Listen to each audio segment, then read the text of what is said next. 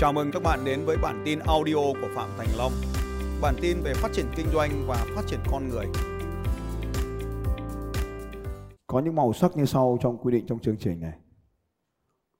Màu vàng, vị trí cao nhất, ngồi hàng đầu, Ultimate Trainer về đúng vị trí. Màu thứ hai, màu đen, ngồi ba hàng ghế đầu tiên. Màu tiếp theo, màu tím của sale success. Các anh chị có thể giơ tay lên được cho anh chị ngồi đâu. Cảm ơn các anh chị. Màu đỏ, những người cùng với tôi trong hành trình liên tục tiến lên cũng như các giải đấu thể thao trên toàn quốc giơ tay lên nào. Cảm ơn các bạn. Màu trắng, ngồi yên và không cần làm gì cả. Và còn lại những người không thuộc về màu đen của Eagle Cam, màu vàng của Ultimate Trainer, màu đỏ của liên tục tiến lên, màu tím của siêu sắc xét, màu trắng của đánh thức sự giàu có. Thì các anh chị vui lòng đứng dậy, đứng dậy, tất cả đứng dậy. Các anh chị có hai lựa chọn. Lựa chọn một, đi ra khỏi hội trường này, mua một chiếc áo màu trắng và quay trở lại hội trường. Lựa chọn hai, về luôn. Và lựa chọn ba, ngồi xuống và tiếp tục học. Sự khác biệt rất lớn giá trị của một chiếc máy bay phản lực có giá trị rất lớn.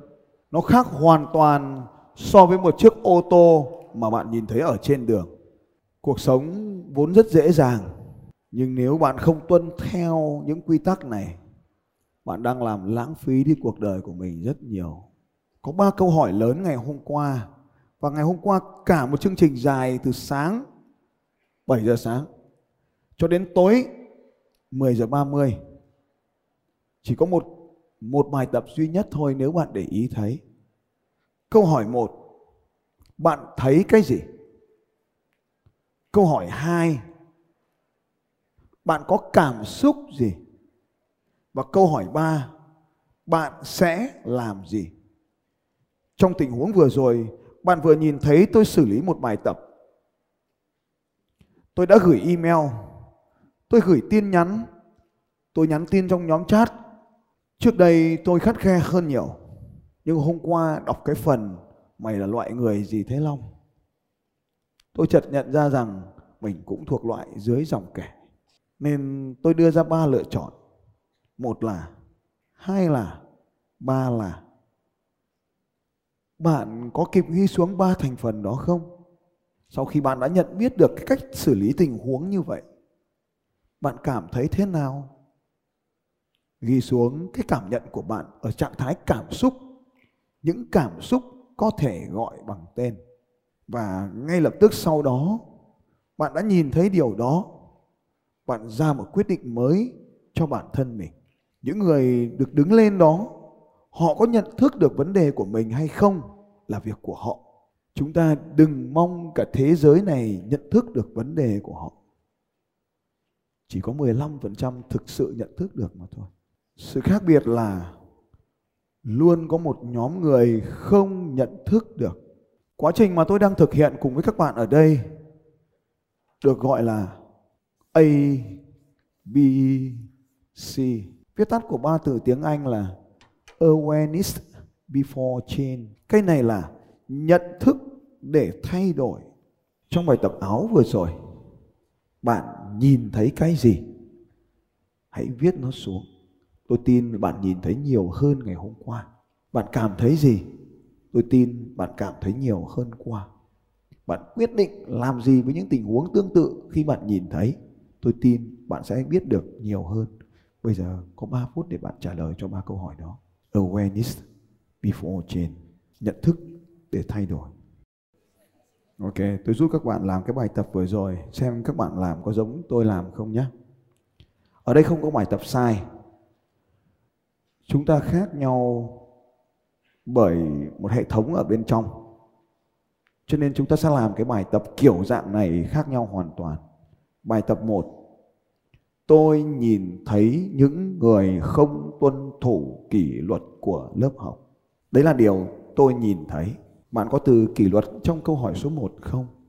Nếu có, xin chúc mừng vì bạn đã từng đọc cuốn sách từ tốt đến vĩ đại. Hệ thống niềm tin về kỷ luật này của tôi được đến từ trong cuốn sách từ tốt đến vĩ đại. Cái lớp học tuyệt vời này được tạo nên bởi một người thầy dạy tôi về kỹ thuật điều khiển sân khấu, bậc thầy điều phối sân khấu.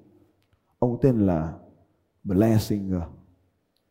Những lớp học của ông ấy mà tôi học lớn nhất là khoảng 200 người, bé nhất là 26 người. Và đây là hình ảnh lần đầu tiên tôi đi học tại Malaysia vào khoảng 2010. Còn đây cũng là khi hình ảnh lúc đầu tiên khi mới đến với chương trình. Mình không biết điều gì cả. Đấy chính là cái điều đầu tiên bỡ ngỡ. Tiếng Anh không biết đấy. Đứng cạnh kia cứ há mắt lên nhìn thôi nhưng không hiểu họ nói gì đâu. Giống như rất nhiều anh chị em đến lớp học ngày hôm nay. Dù tôi nói bằng tiếng Việt, nhưng nhiều anh chị em cũng không hiểu hết được đâu. Tôi cũng vậy. 8 năm sau tôi quay trở lại gặp ông ấy. Tham dự vào một khóa học khác tại Singapore. Tôi nhớ khoảng 2018 something 2019. Đây. Có mấy anh em người Việt Nam ở đây học cùng. Và đây là hình ảnh của tôi sau 8 năm. Ông ấy không già đi nhỉ? Còn tôi thì già đi rất là nhiều. Và vẫn người thầy ấy. Và lớp học chỉ bé vậy thôi. Nhưng khi tôi học ở những lớp học bé như vậy, tôi trở về Việt Nam và làm ra những lớp học hàng ngàn người. Các bạn có thấy điều gì không? Trên sân khấu ông ấy có cái gì kia? Có cái hoa giống của tôi không nhỉ? Ông ấy có cái ghế đúng không? Tôi cũng có cái ghế này nhưng giờ tôi thay bằng cái kim cương này. Tôi có cái giá nhạc phải không? Tôi thêm cái trống, ông ấy không có trống. Tôi nghĩ giá nhạc thì phải có nhạc cụ chứ. Mà nhạc cụ bây giờ thì nó khó chơi. Nên chơi cái nhạc cụ nào dễ nhất? Gõ. Mà tôi chỉ gõ được một có một điệu thôi đấy. Chỉ gõ được có một điệu thôi đấy. mà ngồi yên nhá, ngồi yên nhá. Đừng có làm gì hết đấy. Tôi chỉ gõ được có cái động tác này thôi này.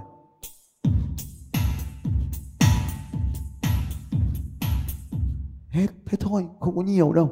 Còn chủ yếu là ông kia ông chơi nhạc. Còn tôi đứng tôi múa. Nhiều lúc tôi tắt tiếng đi xong tôi nó có kêu đâu. Nhưng mà có giá nhạc thì phải có trống cho nó đủ bộ. Nhé. Hết. Mỗi thế thôi. Ông ấy dạy tôi một từ khóa là bối cảnh thì quyết định lên nội dung. Ông ấy có cái giá nhạc, tôi chẳng biết để làm gì. Thì tôi mua thêm cái trống tôi để vào. Nhưng đây khi mà bắt đầu sang đi học ấy, thì nó có thế này. Có những cuốn sách, thế tôi cũng chẳng biết làm gì tôi bày những cuốn sách lên kia nhưng tôi chẳng dùng bao giờ cả. Vì có sách ở trên không trên kia. Ở trên bàn ông ấy sẽ có một cái đồng hồ bấm giờ màu đen ấy các bạn có nhìn thấy không? Tôi cũng phải cố. Nhà nghèo thì nhà nghèo cũng phải mua được cái đồng hồ bấm giờ. Dù mình có cái đồng hồ xịn đây rồi vẫn phải cố gắng thêm cái đồng hồ 300 này nữa cho nó giống thầy. À, à, đấy có cái đồng hồ này. Cái đồng hồ này có nghĩa là gì các bạn có biết không? Biểu tượng của ông coach ông huấn luyện viên thể thao có cái còi nữa. Đấy xong rồi hết giờ. Đấy, thì đấy là cái ông huấn luyện viên. Ông ấy ngồi thế này đúng không ạ? À, sau đó thì ông ấy nói à, ông ấy có cái bảng của ông ấy. Đẹp không? Tôi cũng có cái bảng.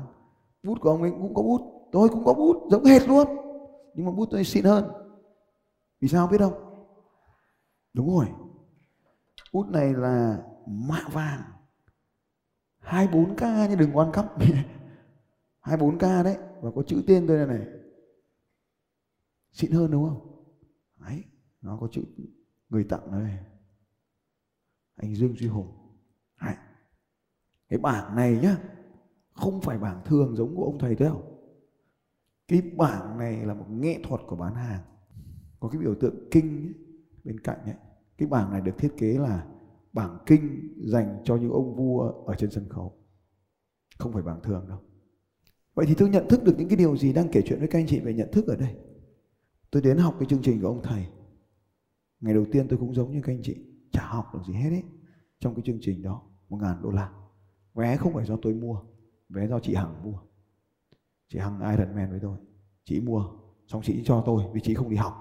Tôi đi học. Tôi chẳng học được cái gì hết, ngoài một cái việc duy nhất. Biết được trên thế giới có cái kiểu chương trình như này, và có ông thầy như thế này. Đấy là lần đầu tiên tôi học. Năm ngày học nhé các anh chị nhé học được đúng một điều. Ba ngày ba ngày. Học được đúng một điều. Là Việt Nam có rất nhiều người đi học kiểu này, mà mình không biết. Đấy là điều gì? Điều thứ hai là có một cái kiểu kiểu giáo dục như này và có cái ông thầy như thế này. Thế thôi và chẳng làm việc gì hết. Sau đó thì cái ông thầy này về Việt Nam. Cái chuyện là thế này, cái ông thầy này ông về Việt Nam. Thì cái công ty tổ chức sự kiện ấy hỏi mời tôi là ông ơi, ông học cái chương trình này thấy hay không? Tôi bảo, hay. Thế ông lên ông nói với tôi, cái gì ông thấy hay nhá? Thế là tôi đến cái chương trình này tôi nói. Thế tôi nói hay quá mọi người xuống mua cái vé của chương trình của cái ông đấy. Thế là từ đấy trở đi, công ty đi cứ mời tôi nói.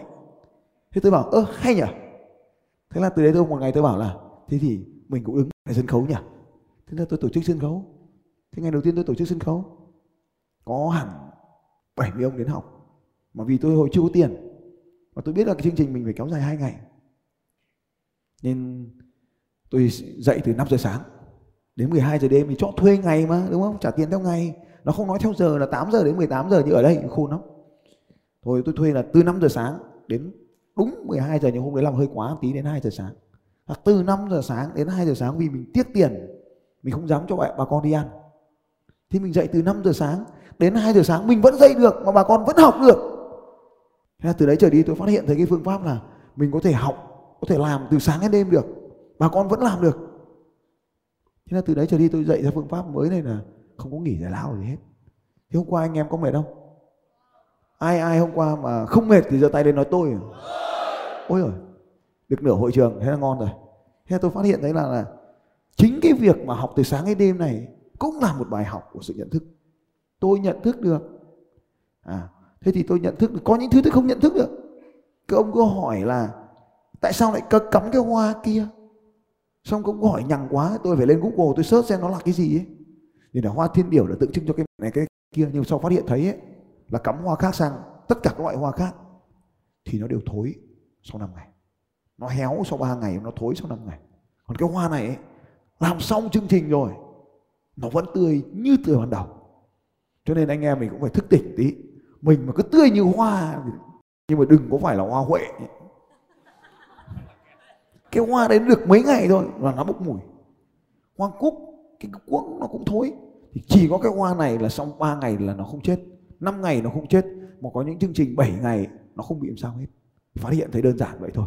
Hỏi lằng nhằng các loại kiến thức rồi, các loại định nghĩa, chim, tượng trưng này tóm lại, hoa này nó không thối thấm hết. Thức tỉnh duy nhất, nhá. Từ sau đỡ phải hỏi, đúng không nhỉ? Thầy, tôi làm thế, tôi làm thế thế là cái sự thức tỉnh nó không nhất thiết cứ phải tỉnh táo mọi thứ đâu. Mình cứ làm theo. Thế thì ông để cái giá nhạc thì làm sao? Tôi cũng mua cái giá nhạc mỏng mỏng giống của ông ấy. Nhưng phát hiện thấy nó không vững, nó hay đổ. Nên tôi làm cái này cho chắc cú, mà cái này rẻ. Mỗi thành phố mua một cái 300 nghìn 350 nghìn. Mỗi thành phố mua một cái, đỡ phải vác đi vác lại. Thì đấy là những cái sự nhận thức được của mình. Thấy ông ấy dán giấy ở trên tường, mình cũng dán giấy lên tường, vậy thôi. Thì sau này thì dần dần thì hỏi ông ấy là, thầy sao lại làm vậy? Thì ông giải thích cho mình. Để làm được một cái chương trình à, giống thế này ở Việt Nam thì tôi nghĩ rằng là à, vừa làm marketing này vừa tổ chức sự kiện này vừa biểu diễn trên sân khấu này vừa bán hàng tức là làm đủ hết tất cả các vai. Và lúc nãy sáng nay các anh chị thấy tôi còn làm đạo diễn hình ở phía dưới đâu không ạ? AV audio video ở bên dưới. Tức là mình có thể làm được tất cả mọi việc như vậy. Thì tôi cũng không hy vọng là anh chị em mình nhìn thấy rằng mình làm. Tôi thì tôi không giấu cái gì hết. Nhưng cái quan trọng là anh em có nhận thức được không? Hôm nay có một cô hỏi là cái đôi giày thầy đi á, mua ở đâu cô đâu ấy nhỉ? Cô đây cô ngồi đây cô giơ tay cô ở very vip ấy cô giơ tay cô vẫy vẫy thế nào. Cái đôi giày mua ở đâu đứng lên xem nào. Con trai con gái con gái đúng không? À cảm ơn cô rồi mời cô ngồi xuống đấy cũng là một dạng của thức tịch nhưng mà chưa đến độ. Thế thì người ta sẽ trả lời luôn là mua trên google mua trên amazon thằng nào đều thế. Trả lời rất đều. Ai trả lời cho em mua trên amazon đưa giơ tay vẫy vẫy tôi xem nào. Ai ai ai trả lời mua trên amazon? Thì cô trả lời là lên amazon. Amazon là đúng rồi đấy. Nhưng mà cái, cái loại người mà hỏi là mua giày ở đâu? Mà cái một thằng để hỏi dưới mặt đất mà dưới mặt dưới mặt vực. Một thằng thì hỏi luôn trên trời cao mua trên amazon. Cái loại mà nó đã mua được trên amazon ấy thì nó lại trả hỏi. Mà cái thằng hỏi là mua giày ở đâu thằng kia trả lời amazon. Thằng kia vẫn cảm ơn. Mẹ biết Amazon ở đâu? Chạy sang tận search xem trên Google Maps xem là mở map mở map thì Amazon nằm đâu? Nằm ở Brazil. Rồi bây giờ mới gõ Amazon vào đây. Đây Amazon đấy tất cả đấy nó là Amazon đấy đấy ra đấy mà mua giày.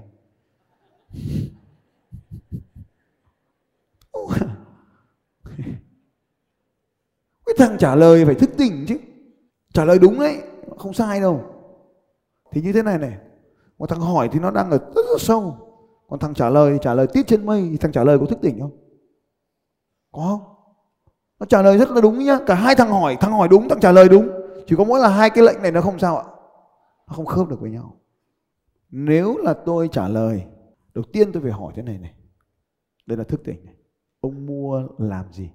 Thấy người ta đi giày ở trên sân khấu mà mai lại tham gia vào giải đấu VMM thì nó là hai đôi giày khác nhau rồi. Chúng ta quay trở lại bài tập chính của chúng ta về sự thức tỉnh, đó là nhìn thấy cái người đó, thì tôi nhìn thấy cái sự vi phạm kỷ luật. Tôi không nhìn thấy cái áo màu đâu ạ. Tôi nhìn thấy cái sự vi phạm kỷ luật. Thế thì ở đây chúng ta lại nhìn thấy cái điều sau đây nữa này. Tại sao họ lại vi phạm kỷ luật? Một, thứ nhất, nhóm người này phổ biến này. Họ không phải là người xấu, họ không cố tình đâu. Nhưng mà họ thuộc cái nhóm người này, chiếm đông đảo này. Họ thờ ơ họ thờ ơ với các quy tắc thông thường. Họ thờ ơ. Đây là cái nhóm chính. Họ không nhận thức được là mình phải mặc áo trắng. Họ biết thôi nhưng họ không nhận thức được cái tầm quan trọng của việc mặc áo đúng màu đến lớp học. Thì nhóm này chiếm chính. Cái nhóm thứ hai ít thôi là họ cố tình. Ôi bọn mày trắng như tao cứ phải sặc sỡ cơ. À, thì cái nhóm này là không có awareness tức là có nhận thức nhưng mà nhóm này là không thay đổi. Thì cái nhóm một tôi mới nhóm một là nhóm có thể nhận thức có nhận thức. À nhóm một là không nhận thức được. Thờ ơ không nhận thức được. Cái nhóm hai là nhận thức được nhưng không chịu thay đổi. Thì nó sinh ra cái như vậy. Còn những người mặc áo trắng là sao ạ? Nhóm nhận thức được và đã sẵn sàng để thay đổi. Thì cái nhóm màu áo trắng rất dễ để giảng bài cho họ. Cái nhóm các màu khác ấy, tức là đen màu đỏ màu vàng thì nhóm này là đã học rồi, nên các bạn mới mặc cái màu khác, đúng không ạ? Nhóm màu trắng, về cơ bản là nhóm lần đầu tiên đi học, và các bạn đã sẵn sàng để học tập. Tôi rất thích cái nhóm này và sẵn sàng giúp đỡ. Nhưng mà cái nhóm mà đến giờ này vẫn mặc cái áo mà mình hàng ngày mặc. Thì nhóm này theo cái quan điểm cá nhân của tôi, theo cái góc nhìn của tôi, theo cái mà tôi có thể nhìn thấy là đến đây học chẳng có ích gì, vì không sẵn sàng thay đổi. Hoặc là có ích nhưng mà không nhiều bằng những người xung quanh. Thì đấy chính là cái sự nhận thức của tôi. Cái điều thứ hai, tôi cảm thấy thế nào? Cái cảm thấy đầu tiên xuất hiện ngay lập tức là tôi cảm thấy tức giận vì những người này dám phá vỡ những quy tắc lớp học của tôi. Đấy. Có vì nhá, tôi cảm thấy tức giận bởi vì điều thứ hai, tôi cảm thấy tiếc cho tôi vì dành thời gian quý báu cuộc đời của mình cho những người không xứng đáng. Đấy là cảm giác thứ hai của tôi. Thì hai cảm giác này thuộc nhóm cảm giác tiêu cực và nhận thức được đánh dấu luôn, nó là tiêu cực. Nên nó xuất hiện cái thì mình lại phải nhận thức lại từ đầu. Vì nó không phải là cảm xúc dẫn dắt. Mà đây là cảm xúc tiêu hủy mình. Nó dẫn đến cái cảm giác thứ cảm giác tiếp theo là cảm giác đáng thương thương họ thương họ, muốn giúp đỡ họ. Thương họ, muốn giúp đỡ họ. Thoát ra khỏi cái điều mà mình từng bị kẹt vào. Mình đã từng như vậy mà. Mình đã từng đến những lớp học này và chơi game ở cuối chương trình, chẳng làm gì cả. Nhận thức tiếp theo là để xóa bỏ cái cảm giác giận dữ thì nhận thức rằng là họ không phải là người xấu, chỉ vì họ chưa được mở mang thôi. Và đây là cơ hội để mình giúp đỡ họ. Cảm giác tiếp theo là biết ơn vì họ đã trả tiền cho mình đến cái lớp học này. Vì hầu hết họ đều thuộc vé vip và very vip. Thế thì bằng cái việc nhận thức lại thêm một lần nữa ở quá trình cảm xúc này thì lúc này cái, cái cảm xúc mới là những cảm xúc tích cực. Yêu thương biết ơn giúp đỡ quan tâm này nó bắt đầu xâm chiếm và lấn đi cái cảm xúc giận dữ ở lúc này. Thế thì sau khi mà được dẫn dắt bởi các cảm xúc tích cực thì nó ra những quyết định hành động mới là phải có hình phạt cho họ. Giận dữ cho nên xử phạt. Thì cái hình phạt thứ nhất, quan trọng nhất đối với mọi tổ chức và quy tắc là đuổi họ khỏi đây. Cho họ rời khỏi cái cộng đồng ưu tú này. Đấy là cái hành động đầu tiên. nhưng cái cảm giác yêu thương muốn giúp đỡ quan tâm nó lại quay trở về cho nên lúc này chúng ta cho họ những sự lựa chọn nhẹ nhàng hơn. Số 1 số 2 và số 3 nó chợt đến chứ nó không nằm trong kịch bản của chúng ta. Và cuộc sống của chúng ta đang được dẫn dắt y chang như quy trình vừa rồi. Một, chúng ta nhìn thấy cái gì? Hai, cảm xúc dẫn dắt là gì? Và ba, chúng ta sẽ làm gì sau đó? Tôi tin là quy tắc vừa rồi của tôi, sự nhìn thấy của tôi có thể khác với các anh chị đó là thứ vi phạm kỷ luật. Tôi tin là cảm xúc dẫn dắt của tôi có thể khác các anh chị. Đó là giận dữ, đó là yêu thương, đó là muốn giúp đỡ, đó là chia sẻ. Tôi tin là hành động của tôi khác với hành động của anh chị. Đó là cho họ ba, cho họ quyền quyết định. Mà mình không quyết định thay họ. Họ có thể ngồi xuống, họ có thể đi ra ngoài và về luôn. Họ có thể đi ra ngoài và quay trở về với một cái áo trắng đó là lựa chọn của họ. Và ba cái lựa chọn này đều tạo ra ba kiểu người khác nhau. Kiểu một chẳng có kết quả gì cả chúng ta cũng chẳng mất thời gian nữa. Kiểu hai chúc phúc cho họ và hẹn, hẹn gọ may mắn trong cuộc đời này. Và kiểu ba là chúng ta đã hoàn thành nhiệm vụ. Và như vậy chúng ta quan tâm đến cái kiểu nhóm số 1 lúc nãy đấy tức là đi ra ngoài mua áo trắng và quay trở lại. Và nếu như họ đã làm được điều đó thì bài tập đã xuất hiện xong với họ và đó là một cái gợi ý ba lựa chọn, nhưng thực tế chỉ có một lựa chọn mà thôi. Nghe có vẻ nhẹ nhàng, nhưng vẫn là kỷ luật. Đạt mềm, buộc chặt. Đó chính là cái bài tập vừa rồi tôi đã làm cùng với các anh chị.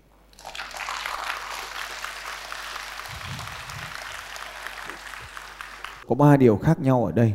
Điều số 1 tôi nhìn thấy cái anh chị không nhìn thấy. Ngược lại các anh chị nhìn thấy cái tôi không nhìn thấy. Cho nên hôm qua bạn nói, bạn gái hỏi, bỏ cái tôi đi có nghĩa là gì? Thì trong tiếng việt, nó có cái cây câu gọi là đi guốc vào trong bụng. Tức là, lúc này tôi không nhìn cuộc đời theo góc nhìn của tôi nữa, mà tôi nhìn cuộc đời theo góc nhìn của bạn. Có thể bạn không biết mà cũng giống như tôi thôi. Tôi đi học, luôn bị mắng, luôn bị chửi, luôn bị bêu diếu, bị tra tấn vì cái tội là dùng điện thoại trong lớp. Tôi cũng giống như các bạn, nghiện điện thoại. Nhưng thực tế sau này tôi không nghiện nữa mà chủ yếu tôi dùng điện thoại là để google tra từ khóa. Ông thầy nói cái khái niệm gì, tôi không hiểu. Tôi tra nó luôn trên điện thoại, chứ không phải là dùng điện thoại để nhắn tin. Nhưng mà vẫn bị ăn đỏ cái tình huống hai rất là quan trọng. Tình huống hai mà các bạn vừa nhìn vừa rồi, thì thông thường chúng ta chỉ có hai cảm xúc cơ bản thôi. Một, thông thường nhé, không phải tất cả. Một là thờ ơ, nó chả ảnh hưởng gì cả mặc áo nào chả được. Thì cái nhóm này là phổ biến phải không các bạn?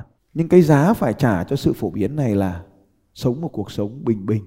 Cái xe bạn đang đi nó là cái xe bình bình. Cái nhà bạn đang ở nó không phải là cái nhà tốt nhất của thành phố này. Công việc bạn đang làm không phải là công việc tốt nhất này. Thì sao lại như vậy? Vì đó là chính là cái sự chính xác. Cái gì càng chính xác thì cái đó càng đắt đỏ. Nên cái bạn nhìn thấy không phải là cái tôi nhìn thấy. Tôi nhìn thấy sự đắt đỏ trong cuộc sống của mình, nên tôi yêu cầu cuộc sống của mình là những sự chính xác. Nên tôi mới có cái cảm xúc xấu ở đây là cảm giác giận dữ. Giận dữ tức là gì? Giận dữ là ai đó làm không đúng ý của mình, mong muốn của mình. Dù ý của mình là tốt cho người ta hay dù ý của mình là tốt cho mình, nhưng người ta làm không đúng thì mình đều giận dữ. Đây là điều quan trọng nhất này. Nếu mục đích của tôi đến đây là để giúp đỡ họ, thì nó có những cái hình phạt hà khắc nhất đó là mời ra khỏi lớp học.